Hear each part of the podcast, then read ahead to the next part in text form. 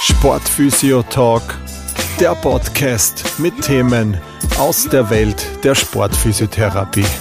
Mit eurem Host, Sportphysiotherapeut Chris Schantl.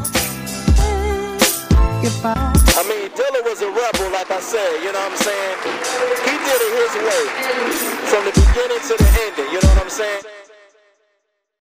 Ja, ein herzliches Hallo zur neuen Folge des Sportphysio Talk Podcast. Die letzte Folge lag ja leider schon äh, ein wenig zurück. Dafür möchte ich mich bei meinen treuen Zuhörer und Zuhörerinnen ein wenig entschuldigen. Ähm, es war ein anderes Projekt, was ein wenig meine Zeit in Anspruch genommen hat und dann noch natürlich der, der normale Alltag äh, mit Patienten und Patientinnen, Fortbildungen und so weiter und so fort. Deshalb war leider nicht die Zeit da sozusagen, um da auch eine qualitativ hochwertige Folge ähm, euch äh, zu präsentieren. Und deshalb, wie gesagt, war da jetzt äh, meinerseits ein wenig eine längere Pause, ist eh zum ersten Mal erst passiert im Zuge des Podcasts. Ähm, aber heute ist wieder sozusagen der Startschuss. Es geht wieder los mit regelmäßigen Folgen auf jeden Fall. Ähm, die Projekte sind abgeschlossen und der Alltag wird auch wieder äh, etwas ruhiger. Ähm, und deshalb das heutige Thema ähm, der Achillessehnenriss. Ähm, in der Praxis in letzter Zeit habe ich da wieder ein paar Fälle gehabt. Deshalb habe ich mir gedacht, okay, da passt auch gleich eine Folge sehr gut dazu. Und die möchte ich euch heute sozusagen ähm, präsentieren. Viel Spaß schon einmal damit. In der griechischen Mythologie gibt es äh, einen bekannten, legendären Kämpfer und Helden, den Achilleus, ähm, dem der sozusagen, wo das Wort Achillessehne auch ein wenig entspringt. Und der hatte ja einen menschlichen Vater, aber auch eine Meeresnymphe, äh, die Tethys sozusagen als seine Mutter. Und dadurch, dass sein Vater eben menschlich war, war er auch verwundbar. Ähm, die Geschichte nach oder der Erzählung nach hat seine Mutter ihn dann sozusagen in Wasser getaucht, um ihn sozusagen unverwundbar zu machen. Nur gerade die Achillessehne, da hielt sie ihn fest am Fuß äh, und die kam nicht mit dem Wasser in Berührung. Und in weiterer Folge, Krieg um Troja, führte das dann sozusagen zum Tod von Achilleus, weil ihn genau dort ein Pfeil traf. So lautet es in der Mythologie. In echt ist das Ganze vielleicht nicht mit so einer ähm, Geschichte ähm, dahinter, sondern da ist oft einmal ein einfacher Fall zu Boden, man spürt vielleicht, äh, man hat das Gefühl, es tritt jemand einen hinten rein in den, gegen den Unterschenkel. Äh, viele sagen auch ein Peitschenschlag sozusagen. Ähm, oft hört man da auch einen Schnalzer, auch nicht immer. Ähm, und dann ist die Achillessehne sozusagen gerissen. Ähm, Im Sport kommt so ein Achillessehnenriss äh, im Vergleich, wenn man jetzt zum Beispiel einen Kreuzbandriss oder sozusagen hernimmt ähm, oder eine Supinationstrauma, ist ein, eine Achillessehnenruptur deutlich geringer, weil die Sehne grundsätzlich ja sehr viel aushaltet und ähm, ja auch sehr belastbar ist. Ähm, beim Achillessehnenriss selbst spielen aber auch viele extrinsische und intrinsische Faktoren sozusagen eine Rolle für Verletzungen oder die machen die Sehne sozusagen anfällig für Verletzungen, weil die Sehne grundsätzlich ja alltäglichen Beschäftigungen auch immer von früh bis spät ähm, sozusagen ausgesetzt ist und auch durch ihre Lage ist es ja auch so, dass die Sehne ja wirklich direkt unter der Haut liegt. Ähm, hat sie da auch wirklich oder ist sie da auch Einwirkungen wie Druck, äh, Schlägen und so weiter natürlich ausgesetzt? Und in weiterer Folge natürlich, das wissen wir alle, die spärliche Blutversorgung der Sehne, die eigentlich auch im Älterwerden immer mehr abnimmt, obwohl sie eh schon sehr wenig ist. Ähm, und daraus kann es eben auch, wenn dann mehrere andere Faktoren, auf die gehe ich dann später eh noch ein, mit äh, inkludiert sind, kann es dazu kommen, dass einfach so ein Riss entsteht. Ähm, wie gesagt, ist jetzt nicht so häufig, aber doch ähm, ist es so, dass es gerade im Leistungssport von vielen Experten auch einmal so beschrieben wird, dass es äh, schon eine Career-Ending Injury ist, also dass vielleicht dann nicht mehr alle ähm, auf ihr Karrierelevel auch zurückkommen nach so einer Verletzung. ähm, auch wenn es da bestmögliche Versorgungen gibt. Ähm, aber trotzdem kann es immer wieder sein, dass der oder die Sportlerin dann einfach nicht mehr das Leistungspotenzial hinbekommt nach einer Achillessehnenruptur, wie es davor war und deshalb sozusagen ihre Leistungssportkarriere dann noch äh, runterschrauben müssen oder eventuell sage be beenden müssen. Ähm, ansonsten, wie gesagt, passieren tun so Achillessehnenrupturen oft einmal klassischerweise bei, bei Antritten, ähm, bei einem Lauf, bei einem Sprint sozusagen, weniger bei Sprüngen, Ausfallschritten ähm, oder Landungen oder durch ein direktes Trauma. Also wie gesagt, gerade so ein Antritt, der natürlich auch mit einem Sprung gekoppelt, also mit einem Absprung gekoppelt sein kann oder eben so ein, ein Wegsprinten, da kennt man eh Videos äh, auf YouTube und so weiter, wo dann vielleicht irgendwelche Leichtathleten aus dem Startblock wegsprinten und auf einmal stürzen, weil einfach die Achillessehne dann sozusagen reißt. Ähm, und das sind halt so oftmals die Gründe, seltenst, dass da wirklich ein direktes Trauma sozusagen passiert. Warum ist das jetzt so? Ähm, weil eigentlich ist ja die Achillessehne ist ja eigentlich die dickste und stärkste Sehne des menschlichen Körpers. Also die kann man ja schön von außen palpieren. Wenn man da drauf kommt, merkt man, okay, das ist ein richtiges, richtiges gutes Teil da, da drinnen, ähm, was ziemlich fest ist und einfach auch dick ist. Und da merkt man einfach, okay, das haltet ja wahnsinnige Zugkräfte auch äh, statt. Die Achillessehne selber bildet ja sozusagen ähm, oder ist die Ansatzsehne der, der oberflächlichen Beugemuskulatur des Unterschenkels sozusagen.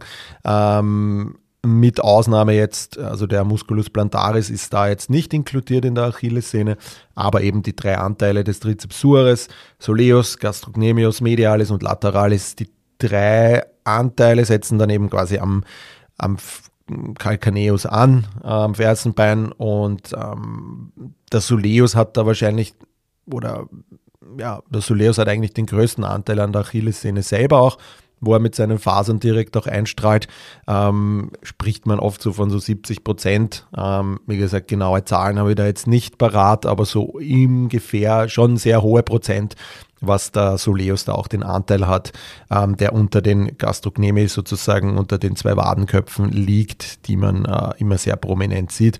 Ähm, genau, ansonsten innerviert wird das Ganze von dem, von, von dem Nervengebiet, das aus S1 sozusagen auch kommt, was auch ein Kennmuskel ist, ähm, um mit quasi dem Achillessehnenreflex das auch zu testen. Das sollte man bei der Überprüfung auch immer mit bedenken, ob da vielleicht eine Nervenläsion auch vorliegt und gar kein Riss vielleicht, wenn da nichts gespürt worden ist. Also auch das zwar im Sport relativ selten, aber doch kann es äh, zu sowas kommen sozusagen. Ähm, genau, wie gesagt, das rein anatomisch jetzt ähm, ist im Endeffekt, wissen wir, dass die Sehnen sehr zugfeste Strukturen sind und eben als Überträger auf die Muskulatur wirken, die eben als Erfolgsorgan sozusagen die Kraft erzeugt, ähm, um sozusagen die Fortbewegung zu sichern. Ähm, mikroskopisch ähm, sind Sehnen, da gibt es noch aus Folge 8, wenn ihr euch noch erinnern könnt, da habe ich eh ganz viel über Achillessehnenschmerzen noch gesprochen.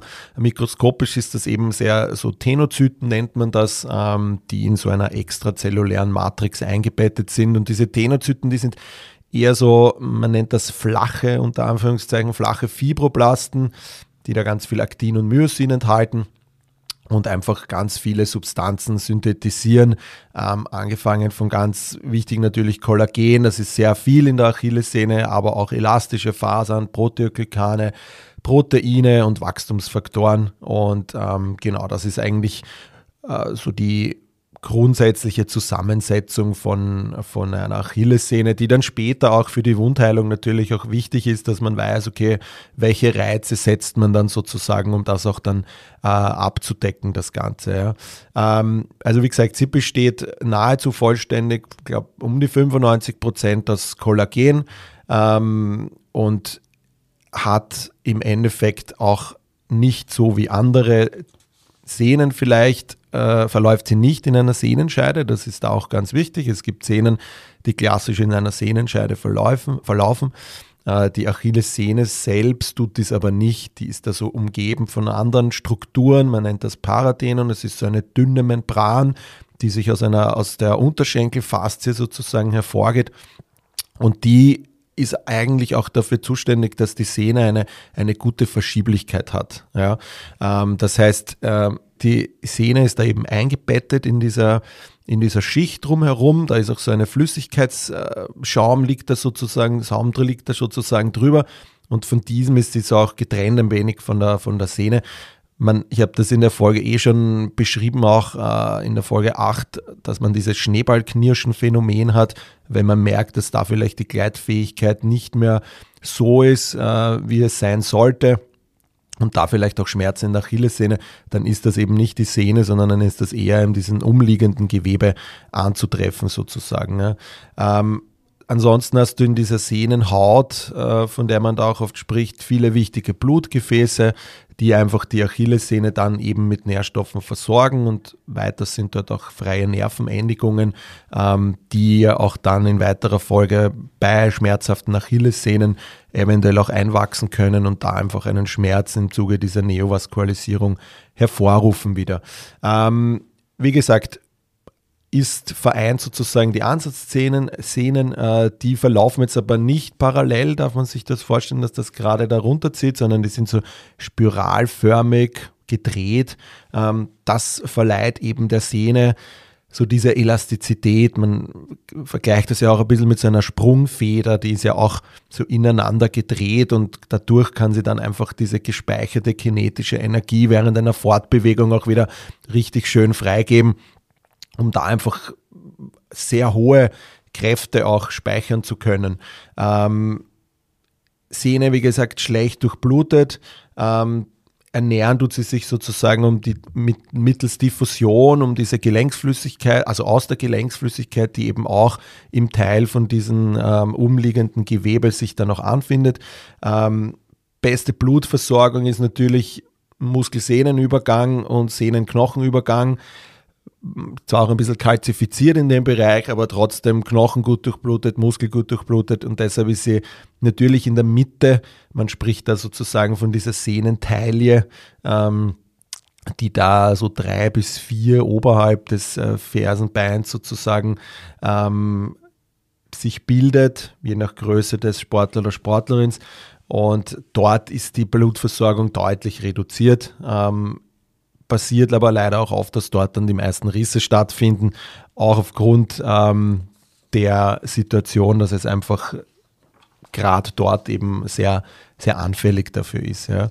Ähm, deshalb hat die Sehne einen eher langsamen Heilungsverlauf. Das ist eben auch wichtig zu kommunizieren, dass man in der Education, in der ersten Einheit den Leuten das auch erklärt, warum ein Sehnenriss vielleicht länger dauert, gerade an der Achillessehne auch. Ähm, weil sie einfach zu anderen anatomischen Strukturen einen deutlichen geringeren metabolischen Umsatz sozusagen hat und eben auch eine geringere Durchblutung in weiterer Folge. Biomechanisch hat die, äh, die Sehne natürlich äh, also einem wahnsinnig hohe Belastung. Man spricht da auch von, von 11.000 Newton auch, ähm, die sie schafft sozusagen zu übertragen, wenn man sich anschaut, was da Leute weg, wie hoch Leute springen können, äh, wie sie sich aus Startblöcken wegdrücken und so weiter und so fort. Da sieht man einfach, dass die, die Achillessehne eine wahnsinnige Energie speichern kann und dann eben auch wieder abgeben kann und eben äh, auch die Kraft auf den Muskel und das in weiterer Folge die Gelenk, äh, das Gelenk übertragen kann, das Ganze. Ähm, Jetzt haben wir ein wenig über die Anatomie gehört. Ähm, das ist, wie gesagt, wichtig für die, für die Reha-Planung, ähm, einfach zu wissen, okay, aus was besteht sozusagen dieses, ähm, dieses Konstrukt Sehne, wie gesagt, nochmal zur Wiederholung, viele Kollagene, auch elastische Fasern, Proteoglykane, Bindungsproteine, Wachstumsfaktoren, das sind so diese Hauptteile sozusagen, die sich in dieser äh, extrazellulären Matrix-Substanz sozusagen zusammensetzen, das was da drinnen ist. Ähm, was sind jetzt Gründe, warum eine, eine Achillessehne sozusagen reißt? Also in vielen Fällen ist es ja auch so, dass eine Achillessehne reißt, so ein wenig ohne Vorankündigung. Warum? Weil wenn man schon Achillessehnenschmerzen natürlich hat, dann wird man die auch nicht mehr so belasten und wird wahrscheinlich keine Sprints machen, wird wahrscheinlich keine hohen Sprünge machen, weil einfach der Schmerz in der Achillessehne eh da ist. Ja. Deshalb oft ist es so, dass sich eine, ein Riss sehr spontan entwickelt, ohne dass vielleicht im Vorfeld spürbare Schmerzen waren oder Probleme. Was nicht heißt, dass nicht in der Sehne vielleicht schon ein pathologischer Umbau stattgefunden hat, den man aber noch nicht wahrgenommen hat. Aber dann, so ein klassisches Beispiel ist, sind so die, das männliche Geschlecht, sagen wir es mal so, ähm, die zum Beispiel früher sehr, sehr sportlich waren, ganz viel gemacht haben von Marathonlaufen, Basketball, Fußball, was auch immer. Dann kommt so ein wenig die Zeit zwischen 30 und 40 Jahren, wo man vielleicht dann eine Familie gründet, wo man im Job richtig äh, intensiv und viel arbeitet. Das heißt, wenig Zeit für, für sich bleibt, wenig Zeit für seine Gesundheit, wenig Zeit für Sport und so weiter. Und dann ist irgendwann einmal äh, Zeit wieder da und dann trifft man sich mit seinen alten Kollegen oder mit seinen Jungs von früher, geht dann wieder am Fußballplatz, am Tennisplatz, Basketball, wie auch immer. Und dann geht es auf einmal zack und die Achillessehne ist ab. Der Grund dafür ist dann eben diese chronische Unterbelastung eigentlich. Also wie gesagt, wenn man viel gemacht hat früher und dann auf einmal ganz wenig macht, ähm, dann passiert es eben, dass einfach die Belastbarkeit der Sehne deutlich heruntergeht und das ist wirklich, das geht dann sehr rapide, wenn man wirklich über vier Wochen nichts macht ähm, oder keine Belastung mehr hat, dann nimmt die schon um 20 Prozent ab. Das heißt, die ganzen Kollagenkomponenten, die ich da auch vorher be be betont habe, die nehmen auch ab. Das heißt, die Zelle, also die, die Achillessehne baut sich um. Durch diese Unterbelastung werden eben nicht mehr so viel äh, von diesen wichtigen äh, Tenoplasten sozusagen gebildet, ähm, sondern es passiert da eher ein Umbau ähm, in anderes Kollagen, Kollagen Typ 3. Das ist einfach nicht so stabil Deshalb, es ist vielleicht stabil für den Alltag, aber es ist dann nicht so stabil für höhere Sportbelastungen. Ähm, es, die Grundsubstanz ändert sich sozusagen und eben die mechanische Eigenschaft der, der, der Sehne verändert sich und der Stoffwechsel nimmt noch mehr ab. Ähm, und diese Veränderung sozusagen in der, in der Sehnenstruktur, die vermindern eben die Belastbarkeit der Sehne um mehrere Faktoren. Ähm, und das führt dann eben in weiterer Folge dazu, dass die Leute dann das aber nicht spüren weil dieser Umbauprozess sich jetzt nicht immer, wenn da jetzt noch keine äh, Schmerz, äh, keine Neovaskulisierung zum Beispiel auch stattgefunden hat, wo dann vielleicht auch eine Schmerzweiterleitung stattfindet, dann geht's zack und das Ding reißt und ähm, ja, man hatte nur ein sehr, sehr kurzes Comeback. Also wie gesagt, wenn man so längere Pausen hatte, immer nicht gleich mit hochintensiven Sportarten wie Fußball, Basketball einsteigen, wo einfach eine wahnsinnige Belastung auf sämtliche Strukturen im Körper da sind, sondern wirklich einfach mal wieder locker dann reinstarten. Mit Lockerwein ist eventuell mit leichten Kraftübungen, leichtes Krafttraining, aber auch mit Laufen, also nicht gleich zu intensiv, mit lockeren Grundlagen, einfach um das Gewebe wieder darauf vorzubereiten, dass da jetzt ein Reiz kommt eben das auch immer wieder kommunizieren den Leuten, wenn sie eben längere Zeit äh, inaktiv waren sozusagen.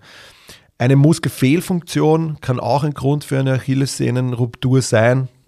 Das heißt, wenn man hier häufige Muskelfaserrisse hat, ähm, die irgendwie immer nur narbig ausheilen, aber nie so die volle Funktion wiederhergestellt ist, vielleicht auch äh, rein optisch auch eine, eine Atrophie im Muskel sozusagen, wo man wirklich auch sieht, okay, der, der eine Muskel oder das, der eine Unterschenkel ist deutlich äh, schmäler als wie der andere. Das kann auch in weiterer Folge bei höheren Belastungen dann zu, einer, zu einem Achillessehnenriss auch spüren.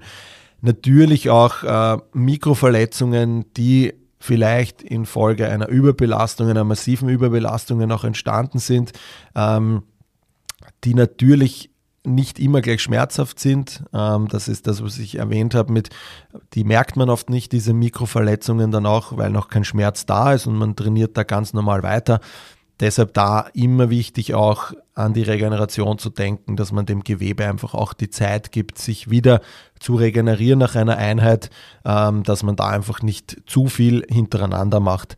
Ähm, eine Hagelund-Exodose, spricht man ja auch von diesen oberen Fersensporen. Das ist einfach, wo sich so ein Knochenanbau sozusagen unterhalb der Achillessehne ungefähr im Übergang in das Fersenbein sozusagen bildet.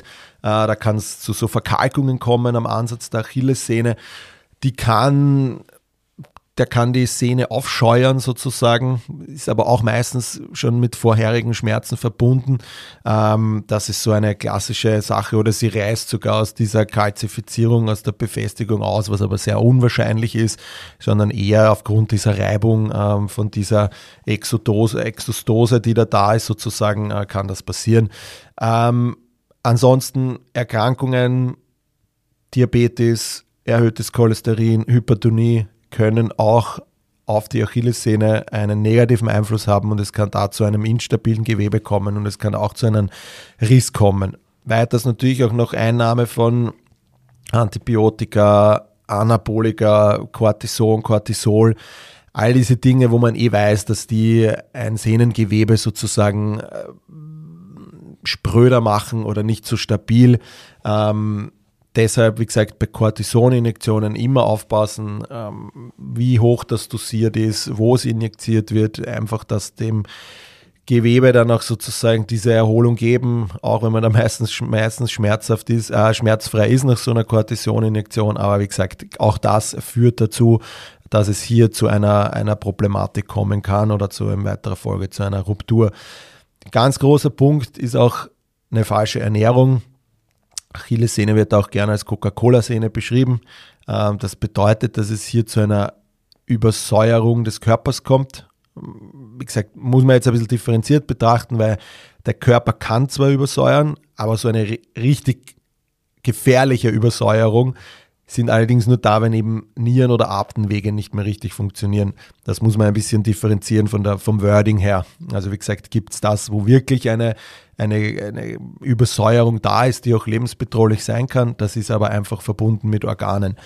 Aber es gibt natürlich auch diesen Säurebasenhaushalt und da trägt natürlich die Ernährung sehr viel dazu bei. Das heißt, wenn man jetzt eine einseitige Ernährung hat, vor allem sehr viel Fleisch, wenig Gemüse, ähm, nicht, eben sich nicht abwechslungsreich ernährt, ähm, dann kann es passieren, dass es einfach zu einer indirekten Übersäuerung, nämlich lokal in der Sehne kommt. Eben auch, wie gesagt, lauter Süßigkeiten, Weißbrot, zuckerhaltige Limonaden, übermäßiger Konsum kann einfach dazu führen, äh, dass einfach das Gewebe selbst sozusagen eine Übersäuerung hat, dass der, der pH-Wert hier einfach nicht mehr passt im Gewebe, ja, was auf mehreren Ebenen zurückführen ist. Natürlich sämtliche Toxen wie Alkohol, Nikotin, was man ja eigentlich im Sport jetzt eigentlich kein Thema sein sollte, aber wir alle kennen jetzt zum Beispiel auch das Snooze. Snooze hat ja einfach eine dreifache Dosis, also sind eigentlich wie drei Zigaretten, je nach Stärke natürlich, aber so in etwa kann man sich vom Nikotin her vorstellen wie drei Zigaretten. Und das lagert sich natürlich auch im Bindegewebe ab. Und wie gesagt, Achillessehne, Sehnen sind da sehr ähm, anfällig auf eben schlechte Ernährung, ähm, schlechtes Blutbild, wenn da wegen Mikronährstoffe und so weiter nicht passen, ist die Achillessehne da sehr, sehr anfällig darauf. Und dann kann es eben aufgrund all dieser Gründe sozusagen, ähm, die mehrere Faktoren sein können, also wie gesagt, kann auch multifaktorell sein, dass da mehrere Sachen eine Rolle spielen, ist eben oft so. Wie gesagt, das eingangs erwähnte Beispiel, man achtet eine längere Zeit nicht auf seine Gesundheit, nicht auf seine Ernährung, nicht auf seine Bewegung und so weiter und so fort, hat vielleicht auch sehr viel Stress, Cortisol, ähm, im Körper permanent ähm, wenige Ausgleichsphasen, dann kann es einfach passieren, wenn das dann ein, eine mehrere Kombination eben ist. Wie gesagt, falsche Ernährung geht sich dann auch also Ernährung geht sich dann auch oft nicht aus und dann kann es zu dieser Achillessehnenruptur kommen. Wenn es jetzt im Sport dazu kommt, zu einer Achillessehnenruptur und ihr seid da sozusagen live dabei, ähm, dann kann man oft einmal ähm, hin und wieder einen Knall hören ähm, oder so einen Peitschenschlag hören. Die Leute spüren das oft oder es ist einfach wie wenn man in ein Loch tritt oder wenn eben viele beschreiben das auch, dass man von hinten einen Schlag bekommen hat und einfach hat man auf einmal einen Kraftverlust und fällt meistens zu Boden, kann nicht mehr gehen, weil einfach die, die Gelenksbeweglichkeit nicht mehr da ist, weil die Kraft nicht mehr übertragen werden kann. Ähm, wenn euch dir das jetzt oder wenn ihr euch das jetzt sozusagen anschaut, dann seht ihr da eigentlich meistens einen Kraftverlust. Das heißt, der oder die kann keinen Zehnstand eben auch nicht mehr gehen. Oft mal auch eine Schmerzung und Schwellung im Bereich, einfach warum Schmerzen und Schwellung natürlich, es geht auch äh, Gefäße kaputt, ähm, das blutet eventuell aus, das heißt, es kann hier auch ein Bluterguss da sein, Hämatom. Ähm, oft ist da auch wirklich eine Delle im Verlauf der Achillessehne zu tasten, das heißt, man merkt hier, okay, dass hier eine strukturelle Unterbrechung sozusagen auch vorliegt. Ähm, und ja, das sind eigentlich so die, die, also man merkt das. Ähm, Patient hat Schmerz oder der Sportler, Sportlerin hat Schmerz. Dann natürlich klassische Akutmaßnahmen sozusagen, alles, was da irgendwie möglich ist. Ähm, ich kann so nochmal betonen, äh, bitte kein Pech oder Rice-Schema mehr, das ist einfach schon überholt. Ähm, da bieten sich eher so Sachen an wie Police oder Peace and Love, ähm, wo alle, wo man schon etwas weiter denkt, als nur Eis drauf zu packen. Es ist Eis, ist voll okay, eine direkte Kühlung für die ersten 20 bis 30 Minuten sehr gerne, aber dann das Ganze auch wieder öffnen und hier eher vielleicht mit Kompression arbeiten einfach Entlastung äh, durch Gehstützen, also Krücken, wenn welche da sind, ähm, und einfach die Sehne sozusagen auch optimal laden. Das heißt, ihr könnt den oder die Sportlerin dann zum Beispiel auch in so eine Spitzfußstellung bandagieren oder da gibt es diese Sam-Splint-Schiene, die bietet sich da auch ganz gut an. Das ist so eine Aluminiumschiene, die man ganz gut anformen kann und damit könnt ihr sozusagen das in äh, eine Spitzfußstellung auch machen. Warum? Es kann sein natürlich, dass da vielleicht noch ein paar Fasern zusammenhängen der Sehne und so nähert ihr die beiden Stümpfe quasi einfach an und könnt damit einfach eventuell einen weiteren Schaden vermeiden. Noch dazu neigt natürlich jede Dehnung, die man da drauf bringt. Es ist einfach kein äh, Punktum fixum sozusagen mehr da. Das heißt, es verschiebt sich natürlich, äh, das zieht sich zusammen, das Gewebe auch mit der Zeit. Deshalb ist es super wichtig, schnell, schnell eine, eine ärztliche Versorgung dann auch zu bekommen. In welcher Form das auch immer ist, gehe ich dann eh noch in der Reha dann später drauf ein. Das heißt, natürlich könnt ihr sämtliche Testverfahren machen, wie diesen Thompson-Test und so weiter und so fort, der euch dann einfach auch Aufschluss darüber gibt, ähm, wie, ob das gerissen ist oder nicht. Ähm, den kennt man eh, wo man gegen die Wade drückt. Ähm, also dieser Wadenkneiftest sozusagen, wo man drückt ähm, und sich sieht, ob sich der, das Sprunggelenk bewegt oder nicht. Ähm, funktionelle Testungen wie natürlich einen Zehenspitzenstand kann man machen, ist in der Regel dann nicht durchführbar. Ähm, vielleicht oder abgeschwächter, weil vielleicht dann doch eben der Plantaris dann äh, oder andere Muskeln, auch vielleicht vom Fuß unten, ähm, da vielleicht auch ein wenig mithelfen. Das ist natürlich möglich. Tibialis posterior, Plantaris könnte da eventuell auch mithelfen. Deshalb ist er vielleicht auf abgeschwächt auch da beim Bar ist er nicht durchführbar sozusagen. Also das muss man natürlich immer, immer differenzieren sozusagen. Dann eben, wie gesagt, schnelle ärztliche Abklärung ähm, Mittel der Wahl ist da natürlich Bildgebung, Ultraschall, MRT, kann man das gut beurteilen, äh, wie der Zustand der Achillessehne ist. Ähm, das ist eigentlich so der, der erste, die erste Akutversorgung und dann Therapieansätze. Ähm, kann ja eine komplette oder nur eine Teilruptur sozusagen sein. Ähm, natürlich auch immer die Frage, wo? Ist es eher am Muskelsehnenübergang? Ist es nur rein in der Sehne? Oder ist es auch am knöchernen Ansatz sozusagen dann oder vielleicht auch mit einem knöchernen Ausriss verbunden? Je nachdem, alle, alle Varianten sind möglich. Der Klassiker ist natürlich so diese, dass es wirklich im Sehnenanteil reißt, sozusagen eben diese ja, drei bis sechs Zentimeter oberhalb des Fersenbeins, je nach Größe halt sozusagen. Und dann ähm, wird sozusagen die Entscheidung getroffen, das Ganze konservativ oder eben operativ zu behandeln. Ich sage jetzt tendenziell, würde ich jetzt sagen, dass gerade bei Patienten, die einen sehr hohen sportlichen Anspruch auch haben und auch Sportarten machen, wo die Achillessehne unter einer äh, stärkeren Belastung sozusagen da ist, beziehungsweise wenn die Annäherung der Sehnenenden sozusagen auch schon im Ultraschall deutlich erkennbar ist, dann ist in der Regel eine operative Therapie auf jeden Fall zu bevorzugen.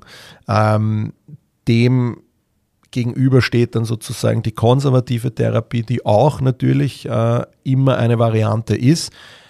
Aber wie gesagt, einfach auch immer abwiegen, was sind die Ziele, wie schaut, wie stark ist der Riss, wie, wie sind die Enden auseinander. Ähm, ist es eine Teilruptur, ist es eine komplette Ruptur? Aber da kann man auch konservativ, gibt es auch Behandlungsansätze. Hatte ich auch schon, dass es da nicht zu einer OP gekommen ist, sondern bei, bei den Fällen, die ich da hatte, auch alles konservativ.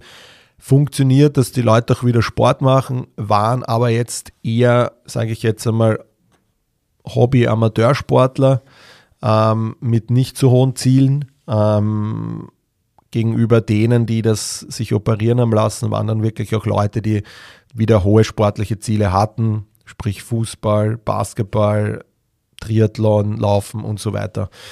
Deshalb Operationen ähm, sollte, wenn es zu einer Operation kommt, relativ rasch versorgt werden. Man sagt auf jeden Fall in der am besten Fall in der ersten Woche, am besten sogar akut gleich, ähm, sobald die Abklärung stattgefunden hat. Ähm, es gibt dann sozusagen drei Methoden, äh, die man machen kann. Es gibt die offene, ähm, es gibt die geschlossene und die halboffene Technik. Bei der offenen Technik äh, wird die Achillessehne sozusagen in ihrer Gesamtheit dargestellt, was meistens einen hohen, äh, also einen langen Hautschnitt auch hat. Also der ist da wirklich ja, schon so einige 6, 7, 8, 9 Zentimeter lang sozusagen, je nach Größe halt.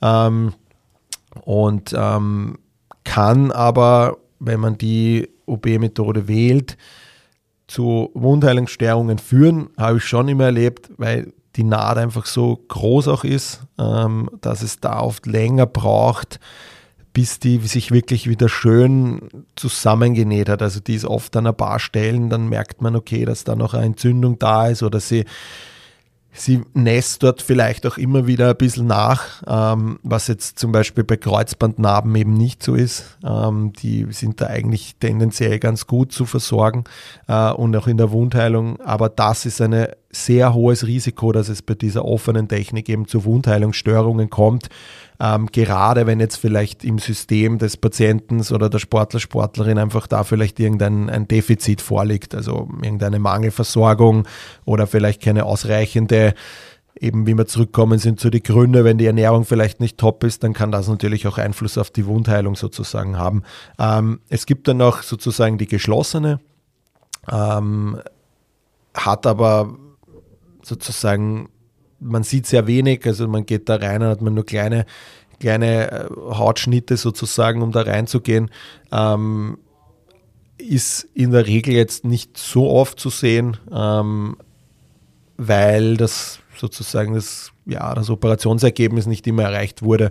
Ähm, das ist jetzt so der Grund, warum es dann irgendwann diese minimalinvasive Methode gab, also diese halboffene, da macht man eben nur so ähm, an der Rupturstelle sozusagen macht man da kleine Schnitte, um dann die Sehnenfasern annähern zu können.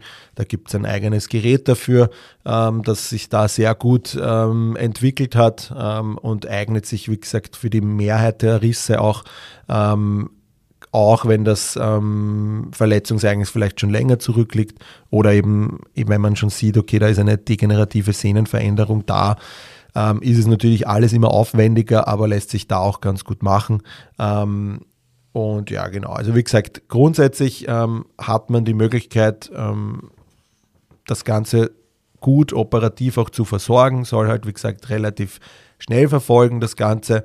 Ähm, wichtig ist oder was man immer bedenken muss als Physio bei einer Nachbehandlung, es kann passieren, dass es ähm, im Zuge der Wundheilung zu Störungen kommt, gerade wenn es eine offene Naht ist, also wenn es eine große, lange Naht ist, kann es passieren, dass man hier wirklich auch wieder Education macht, um zu sagen, okay, was kann man, welche Toxen oder welche toxischen Sachen kann man weglassen in der Wundheilung, damit es eben nicht passiert. Ja.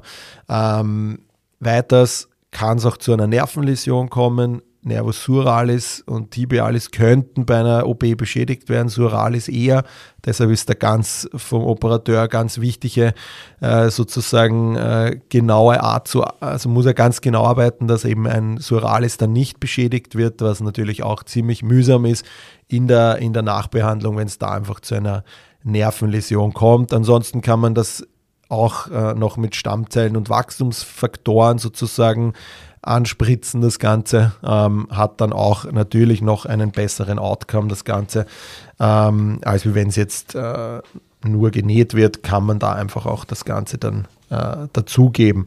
Den konservativen Ansatz bespreche ich dann noch später. Bevor wir aber mit, denen, äh, mit der Reha sozusagen auch beginnen, ist mir da auch noch ein bisschen wichtig, so die Physiologie der Sehnenheilung auch ein wenig zu verstehen, weil wenn man das Intus hat, dann weiß man eigentlich auch, was passiert da, was kann ich machen, dass ich das bestmöglich in der Reha auch unterstütze und auch da wieder, das kann man dem Patienten und der Patientin einfach auch so, so erklären sozusagen. Sehnen sind so ein braditrophes Gewebe, das heißt Durchblutung ist sehr gering, deshalb ist natürlich auch der Heilungs- und Umbauprozess deutlich langsamer als wie bei anderen Strukturen. Ähm, beziehungsweise oft ohne Unterstützung, also ohne äußere Unterstützung, Physiotherapie, ähm, kann es oft sogar sein, dass dieser Heilungsprozess auch unvollständig abläuft. Ja. Ähm, Ziel in der Sehnenheilung ist sozusagen die physiologische Wiederherstellung von der Funktion. Ähm, das heißt, ähm, eben nicht nur die quasi mechanische Belastbarkeit, also was sie können muss, sondern einfach auch, dass diese ganze Physiologie, was man vorher auch besprochen hat, diese Gleitfähigkeit gegenüber den umliegenden Gewebe, dass das einfach auch wieder gut funktioniert. Ja, weil es ist wichtig, die, die Sehne natürlich stabil zu machen, aber es ist auch wichtig, dass sie sich wieder gut bewegen kann, um ihr volles Potenzial auch auszuschöpfen. Das heißt, hier eben ganz wichtig auch das äh, sozusagen das Weichteilgewebe, das Umliegende auch immer bedenken in der Reha, weil das einfach eine bedeutende Rolle auch hat für die Sehnenheilung im, im Allgemeinen. Bei der Sehnenheilung selber auch unterscheidet man sozusagen zwischen einer intrinsischen Regeneration und einer extrinsischen. Bei der intrinsischen, die geht eher von diesen Tenozyten aus, ähm, und die sind selbst in der Lage, sich sozusagen zu vermehren und Kollagen zu produzieren. Deshalb haben die eben eine entscheidende Rolle in der Versorgung.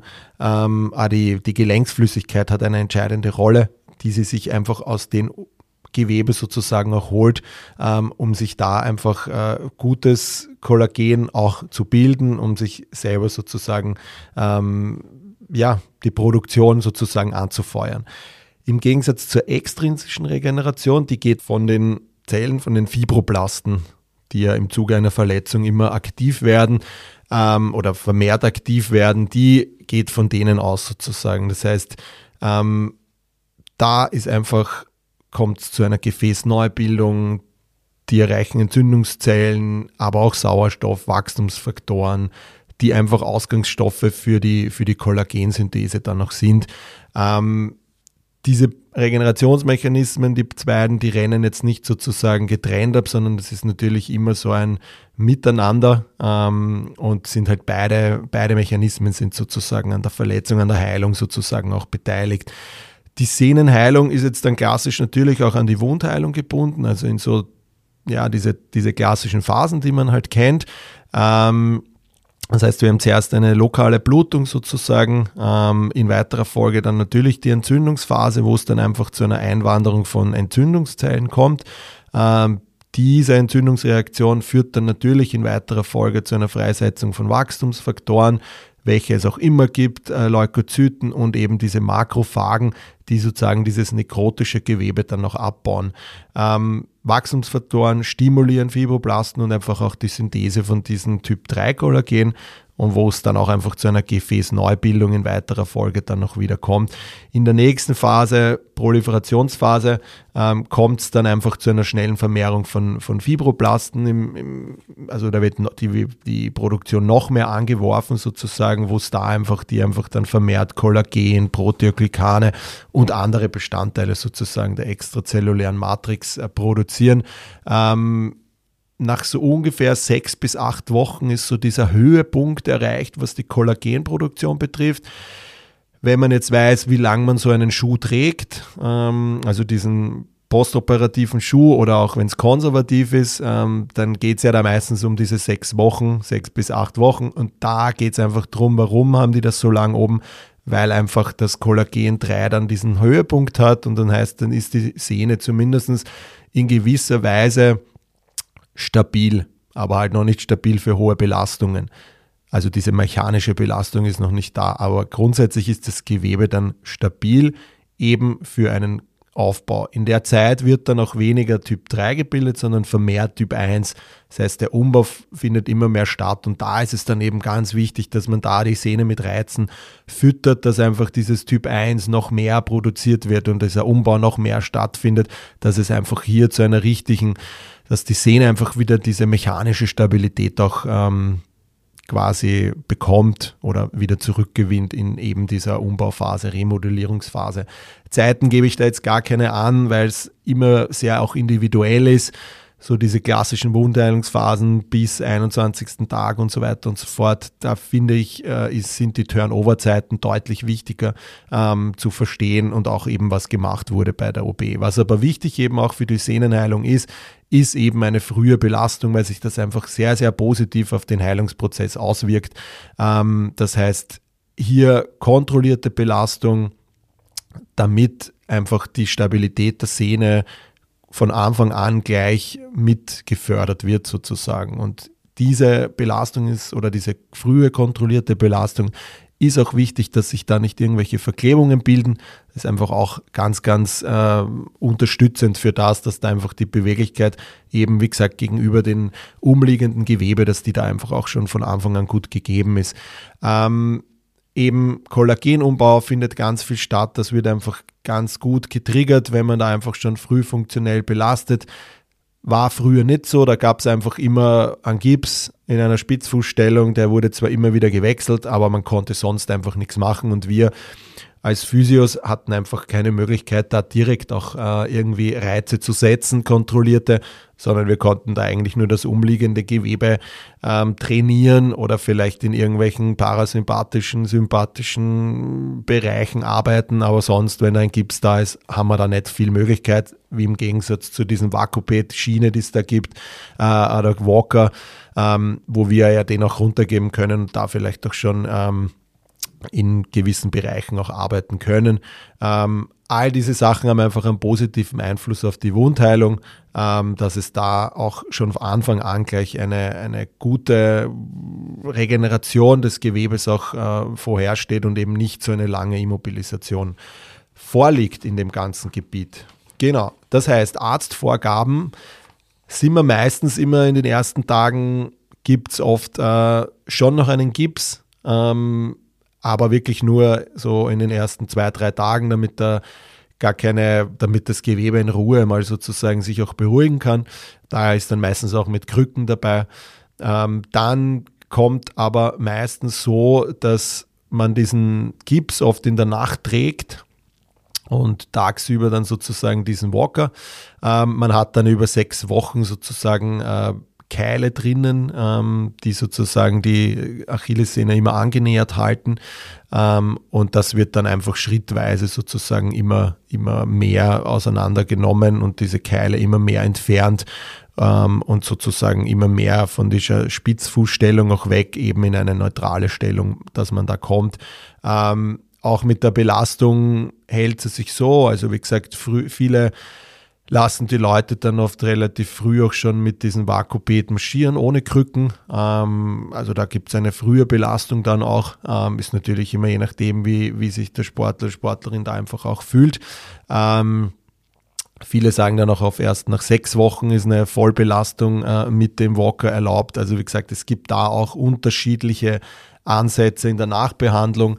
Ähm, tendenziell, was ich erlebe, ist schon die Krücken schon länger Teil des äh, Heilungsprozesses in den ersten Wochen sozusagen, weil man natürlich mit dem Walker dann vielleicht auch nicht gut geht und man andere Strukturen sozusagen etwas äh, entlasten kann von dem Ganzen. Genau. Also wie gesagt, Heilung geht um diese Spitzfußstellung, damit einfach die, die Sehnenenden, diese Naht nicht äh, zu sehr auseinandergezogen wird.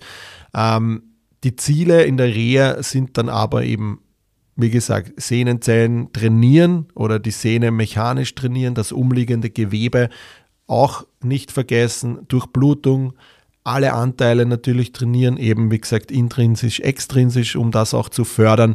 Ein mobiles Sprunggelenk von Anfang an. Ähm, das sind eigentlich so die, die, die Hauptpunkte, die man da versucht abzu, zu handeln und das ist dann natürlich immer abhängig an die jeweilige Phase.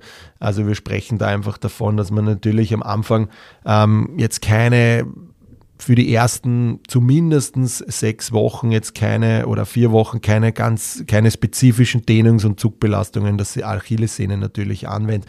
Ansonsten kann man sich natürlich austoben, alles was möglich ist von dass man einfach die Beweglichkeit erhält. Das heißt, äh, alles Sprunggelenk mobilisieren, natürlich Talus, äh, alles, was da einfach Mittelfuß, dass das einfach beweglich bleibt, Zehen, alles in dem Bereich kann man, kann man sozusagen äh, mobilisieren, solange man eben keinen spezifischen Dehnungs- oder Zugreiz auf die Achillessehne bringt. Ähm, und dann sich immer weiter nach vorne arbeitet, wie man es bei allen Verletzungen macht. Man kann das ganze Gewebe, was nicht äh, an einer Wundheilung äh, inkutiert ist, dass man das einfach weiter trainiert. Die Ausdauer kann man am Ruderergometer trainieren. Ja. Man kann auch sehr früh eigentlich schon auf dem Ergometer gehen. Also auch da gibt es ganz viele, die einfach sagen, okay, ähm, Ergometer geht eigentlich im Schuh mit einem Fersentritt, geht ab der zweiten Woche, sobald die Wunde zu ist, dass es da einfach nicht zu einer Schweißbildung zu sehr im Fuß kommt, was auch wieder negativ auf die Wundheilung Einfluss haben könnte. Ähm, ansonsten ist das eigentlich einmal so für die erste Phase das Ding. Also man kann schon viel machen aus Patientensicht, ähm, aber natürlich das Gewebe braucht einmal auch seine Zeit äh, zu heilen. Ähm, operativ gesehen geht es einfach wirklich darum, was man quasi jeder, der mich kennt, ich baue das immer in Phasen auf, dass man gesagt in der ersten Phase die Entzündung kontrolliert, in der zweiten Phase sozusagen dieses zurück zum Gehen, zurück zur Activity äh, anpeilt, dann zweite Phase, dass man eben dieses lockere Laufen, Joggen angeht, Phase 3 dann zurück an sportartspezifische Belastungen mit Springen, Sprinten und so weiter. Und in der Phase 4 zurück sozusagen in den Sport und da wann weiter am Feld sozusagen die Belastung immer mehr steigern, um da einfach mehr rauszuholen aus dem Ganzen. Ähm, aber wie gesagt, früh und deshalb ist das mit der Schiene halt so super. Man kann da einfach wirklich schon kurz nach der OB kann man einfach schon anfangen, äh, physiotherapeutisch auch zu arbeiten. Wie gesagt, man kann eben die Wadenmuskulatur locker halten. Man kann versuchen, die Sehne einfach ganz, ganz locker durchzubewegen, ohne dass da jetzt, wie gesagt, ein, ein, ein Zug raufkommt. Also man kann da ganz locker durchbewegen, man kann das Gelenk durchbewegen, Tonusregulierungen und so weiter, Talusmobilisation, also da ganz, ganz viel rausholen, was, was einfach möglich ist, was die Wundheilung einfach bestmöglich unterstützt sozusagen und auch in der frühen Phase, also ab der, ähm, ich sage jetzt einmal, vierten Woche, kann man auch grundsätzlich auch schon jetzt mit einer Beinpresse zum Beispiel anfangen. Ja, wenn man da in seinem Schuh drinnen ist, da hat man dieselbe Belastung und ab der vierten Woche darf man da ja auch schon voll gehen. Ähm, mit eben diesem Vakupet kann man auch da schon an eine, an eine Beinpresse zum Beispiel gehen. Ja? Also auch da kann man schon das alles ganz gut trainieren, muss man natürlich einfach achten, dass man die Positionierung der Beine beachtet und so weiter. Aber auch da kann man ab einer vierten Woche schon ruhig ins Krafttraining auch reingehen, äh, sei es jetzt auch mit, mit äh, Deadlifts, vielleicht nicht zu zu tief machen, aber dann schon vielleicht äh, leicht anreißen, so bis zur Hälfte des Oberschenkels. Ja. Also wie gesagt, alles, wenn das kontrolliert ist und wenn man einfach in den, gerade in den ersten sechs Wochen einfach versucht, so eine spezifische Dehnung, Zugbelastung zu, zu vermeiden, also eine erhöhte, ein, wie gesagt, einen leichten Reiz wirkt sich positiv auf die Regeneration, auf die Heilung auch aus, weil sich dann einfach sämtliche Kollagenfasern und andere Strukturen einfach schon viel besser ausrichten können und die Reize dann auch sozusagen auch ganz gut dann passen.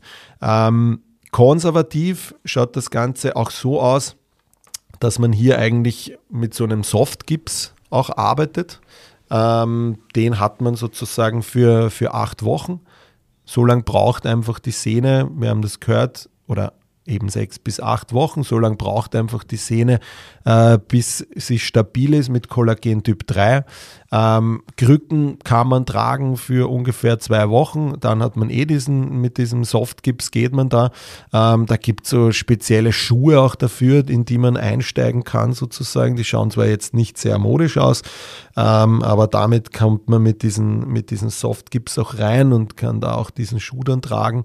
Ähm, das wäre so eine Möglichkeit, äh, was man da auch äh, konservativ auch machen kann oder eben auch nur mit dem Walker zu gehen. Geht auch, wie gesagt, alles auch schon gehabt. Ähm, wie gesagt, dadurch kommt es einfach eben zu so einer besseren Ausrichtung auch von dem Ganzen, ähm, weil die Kollagenfasern einfach nicht nur durch passive Behandlungen ähm, sich regenerieren. Da braucht es natürlich auch Krafttraining. Ähm, nicht nur jetzt äh, exzentrische Belastungen, also auch in der Sehnenreha ganz, ganz wichtig. Früher ging man immer davon aus, eine Sehne braucht rein exzentrische Belastungen. Kann sein, dass das vielleicht der überwiegende Teil äh, des Trainings vielleicht sogar ist. Ähm, aber gab es ja dieses Programm von Alfredson, das ist aus 1998, was rein nur exzentrisch die Sehne bearbeitet. Das führt man zweimal täglich aus und da ist man auch drauf gekommen, dass das auch ein wenig die, die Sehnenheilung sogar stört, wenn das so oft vorkommt. Einfach an die Superkompensationsdenken, ähm, dass das einfach nicht die Erholungszeit gegeben war. Ähm, deshalb, wie gesagt, alle Reize sind wichtig für die Sehne. Die Sehne muss mechanisch belastet werden im Zuge der Reha immer angepasst natürlich an den jeweiligen Stabilitätsgrad der Sehne. Ähm, mache ich in den ersten Wochen natürlich nicht so intensiv wie dann in den späteren Wochen, aber trotzdem, man kann mit Isometrie arbeiten, man kann mit ähm, eben unterschiedlichen Kraftreizen auch schon arbeiten solange man einfach das Gewebe nicht zu früh auf eine Dehnung bringt, zu maximal halt sozusagen. Also müsst ihr euch das so vorstellen, in den ersten sechs Wochen ist die Achillessehne so wie eine Art Zahnpasta, ähm, die zwar schon irgendwie nicht flüssig ist, ja, also die hat schon eine, eine Funktion, aber trotzdem ist sie einfach ähm, nicht hohen Belastungen, hohen Zugbelastungen äh, standhaft und deshalb einfach hier ein dosierter Aufbau vom Krafttraining. Da kann man schön die, mit Isometrie einfach auch arbeiten in unterschiedlichen Ausgangsstellungen. Unterstützend kann physikalische Anwendungen natürlich, es kann aber auch mit ACP, BRB-Infiltrationen gearbeitet werden, um da einfach auch Wachstumsfaktoren zu, zu stimulieren. Aber wie gesagt, unterm Strich ganz wichtig für die Sehnenheilung.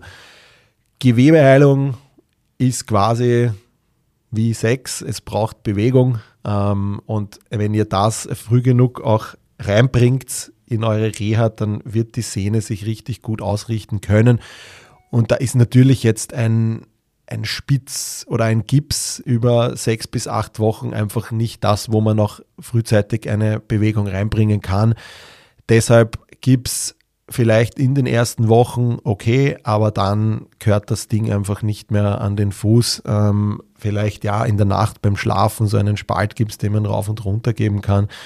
Aber da braucht man eine frühfunktionelle Behandlung. Ähm, hatte da ein Beispiel in der Praxis, wo einer wirklich einen Gips hatte, noch jetzt in 2022, also es war letztes Jahr.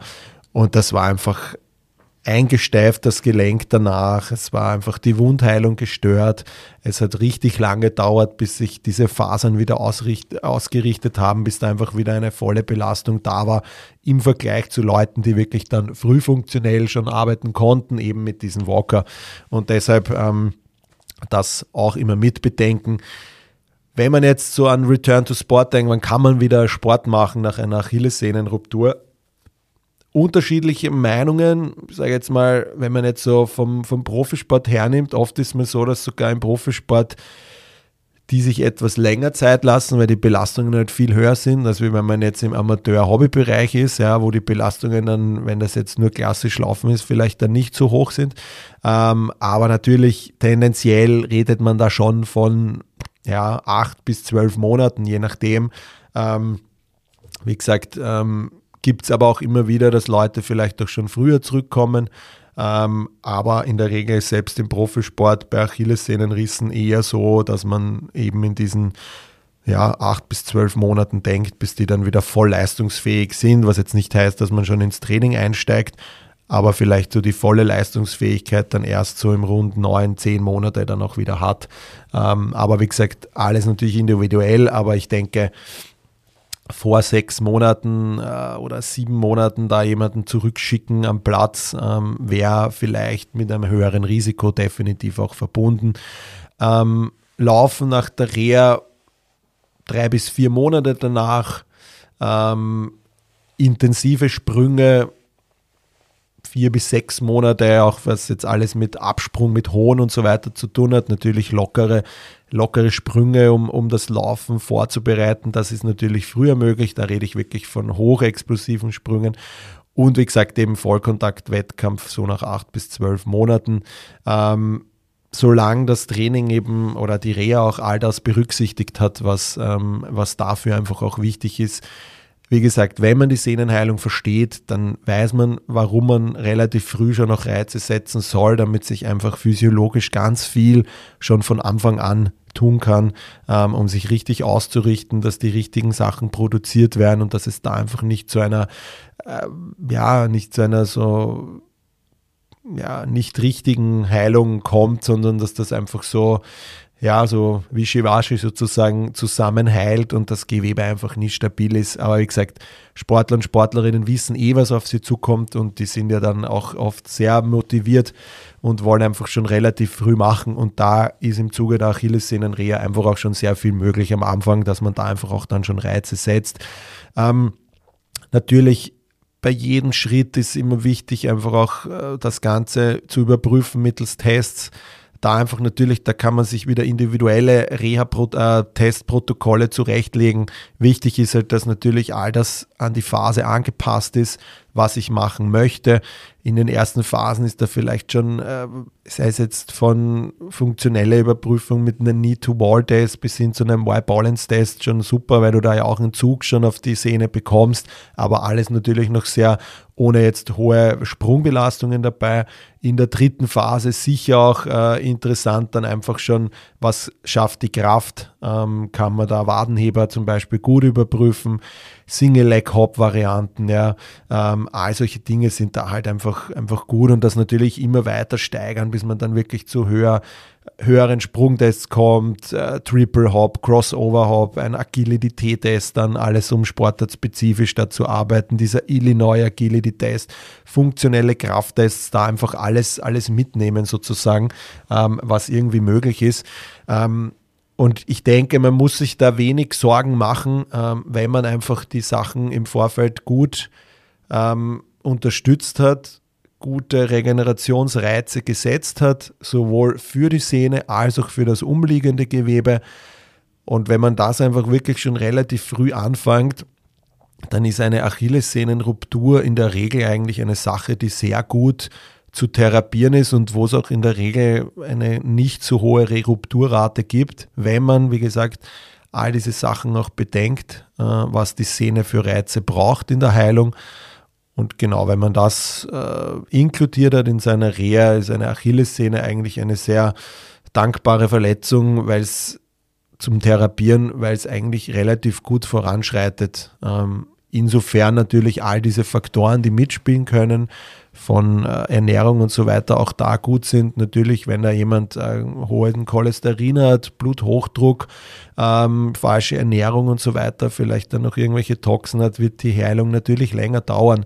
Ähm, wie gesagt, im Sport natürlich eher selten, da schauen die Leute natürlich drauf, aber wie gesagt, man hat ja auch nicht nur den Profisportler, man hat dann vielleicht auch den, den äh, Amateursportler, der dann ein, zwei Mal in der Woche vielleicht Fußball spielt mit seinen Jungs der aber auch wieder spielen will und der aber vielleicht dann einen anderen Lebensstil pflegt, als wie jetzt ein, ein Sportler oder Sportlerin, die vielleicht äh, das ambitionierter angeht. Deshalb da auch immer mitbedenken, denen sozusagen auch in dem Zeitraum der Reha zu sagen, dass sie vielleicht ein paar Dinge etwas hinten anstellen sollen und ähm, vielleicht schaffen sie es dann auch, das generell in ihr Leben zu integrieren, um da vielleicht einen gesünderen Lebensstil auch wieder zu haben. Dann macht der dass äh, der Sport äh, oder die Fußballeinheit oder die Handball-Basketballeinheit mit den Kollegen und Kolleginnen dann natürlich auch wieder mehr Spaß. Ich hoffe, ihr konntet was mitnehmen aus der heutigen Folge sozusagen. Ähm, wie gesagt, jetzt geht es wieder regelmäßig weiter mit dem Sportphysiotalk Podcast. Hab da einfach eine kurze Pause äh, mir genommen sozusagen. Nichtsdestotrotz ich wünsche euch alles Gute, äh, habt eine gute Zeit und äh, wir hören uns in der nächsten Folge wieder. Macht's es gut, euer Chris. Ja, das war's auch schon wieder mit der heutigen Folge. Ich hoffe, ihr hattet Spaß dabei. Ich freue mich über ein Like und ein Abonnement auf den gängigen Streaming-Plattformen Spotify, Apple Music und Co. Bei Fragen, Anregungen zur heutigen Folge oder einer der vorangegangenen könnt ihr mir eine E-Mail schreiben an info@sportphysio-fortbildung.at. Ich freue mich, bis zum nächsten Mal, euer Chris.